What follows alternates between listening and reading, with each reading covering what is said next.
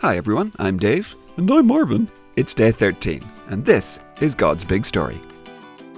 It's a story, It's big! never boring. No way! For his glory, Always! God's big story. God's big story! Well, welcome back everyone, and welcome back to Marvin. Hi, Dave. Nobody knows what he's gonna ask now. It's Marvin, the friendly, curious cow. Oh, Dave, you know what day it is, don't you?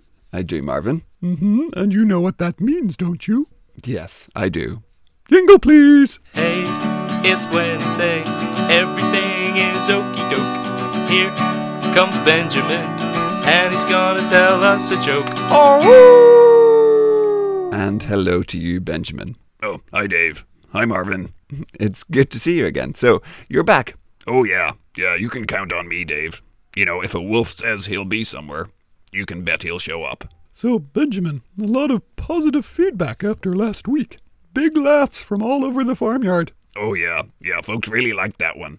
I, I got a lot of messages about that on my Moose base. Oh, Benjamin, so you use Moose Base too? Because I thought that was just a cow site. Well, Dave, I mean, it's run by cows. But, I mean, you ever drink cow's milk? Oh, well, sure, of course I do. Well, okay then. So maybe a wolf using a cow site isn't quite so strange, is it? Hmm, yeah, fair point. Okay, well, Benjamin, do you have another joke for us this week? Oh, yeah, I sure do. Get ready to laugh. Here we go. So, how do we know that Abraham was really smart? Hmm, I don't know. How do we know Abraham was really smart? Because the Bible tells us he knew a lot. Oh, ho, ho. oh, you get it, Dave? He knew a lot. A lot. Because his nephew's name was Lot. Yeah, thanks, Marvin. I got it. Uh, and and thanks, Benjamin. Thanks for stopping by. oh, no worries, Dave. Uh, I'll, I'll see you again next week. Bye, everyone. Bye, Marvin. Bye, Benjamin. Okay, well, Marvin, we'd better get going with today's reading. Uh, so yesterday we heard about what happened to Isaac. Oh, yeah, yeah. His dad almost killed him. Well, in today's reading, Isaac has grown up. Oh, okay. So, uh, who's reading for us today? But today it's our friend Ruby. Hi, Ruby. Hi everyone. Today's reading is from Genesis 24, verses 1 to 21. Abraham's servant finds a wife for Isaac. By that time, Abraham was very old. The Lord had blessed Abraham in every way. The best servant in his house was in charge of everything Abraham had. Abraham said to him, Put your hand under my thigh. The Lord is the God of heaven and the God of earth. I want you to make a promise to me in his name. I'm living among the people of Canaan, but I want you to promise me that you won't get a wife for my son from their daughters. Instead, promise me that you will go to my country and to my own relatives, get a wife for my son Isaac from there. The servant asked Abraham, What if the woman doesn't want to come back with me to this land? Then should I take your son back to the country you came from? Make sure you don't take my son back there, Abraham said. The Lord, the God of heaven, took me away from my father's family. He brought me out of my own land. He made me a promise. He said, I will give you this land to your family after you.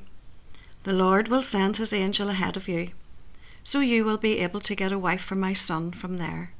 The woman may not want to come back with you. If she doesn't, you will be free from your promise. But don't take my son back there. So the servant put his hand under Abraham's thigh.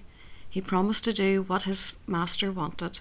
The servant chose ten of his master's camels and left. He loaded the camels with all kinds of good things from his master. He started out from Aram Naharaim and made his way to the town of Nahor. He stopped near the well outside the town. There he made the camels get down on their knees. It was almost evening, the time when women go out to get water. Then he prayed, Lord, you are the God of my master Abraham. Make me successful today. Be kind to my master Abraham. I'm standing beside this spring. The daughters of the people who live in the town are coming out here to get water. I will speak to a young woman.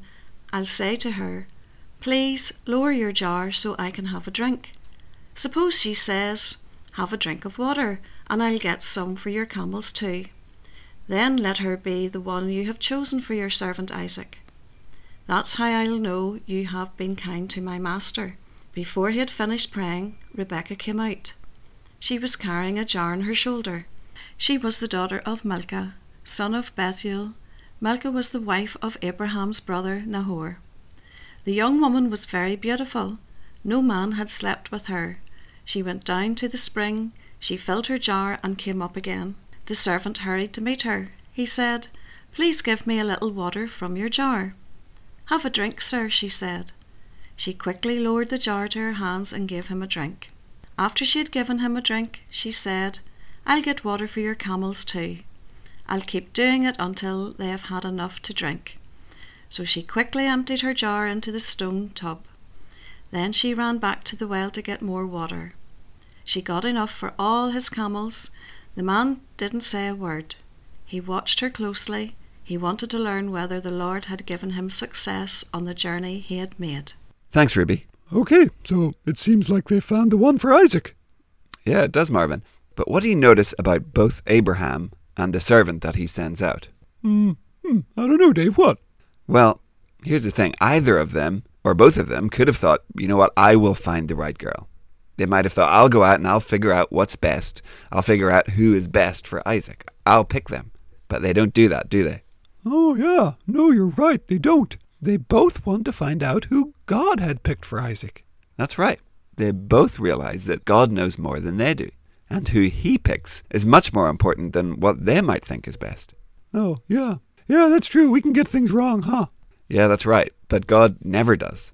And Marvin, that's why we read the Bible, God's Word, because the Bible is how God speaks to us. And we need to know what He thinks is best. And it's why we spend time with Him and pray, because by the Holy Spirit, God can speak to our hearts then, too. It's pretty amazing that the God we serve wants to talk to us. Yeah, yeah, it really is. Hmm, you know, not many important people want to talk to me, but but it's awesome that God does. So today, kids, thank God that He wants to speak to us. Thank Him for giving us His Word, the Bible, and thank Him that He knows more than us and that He never gets things wrong.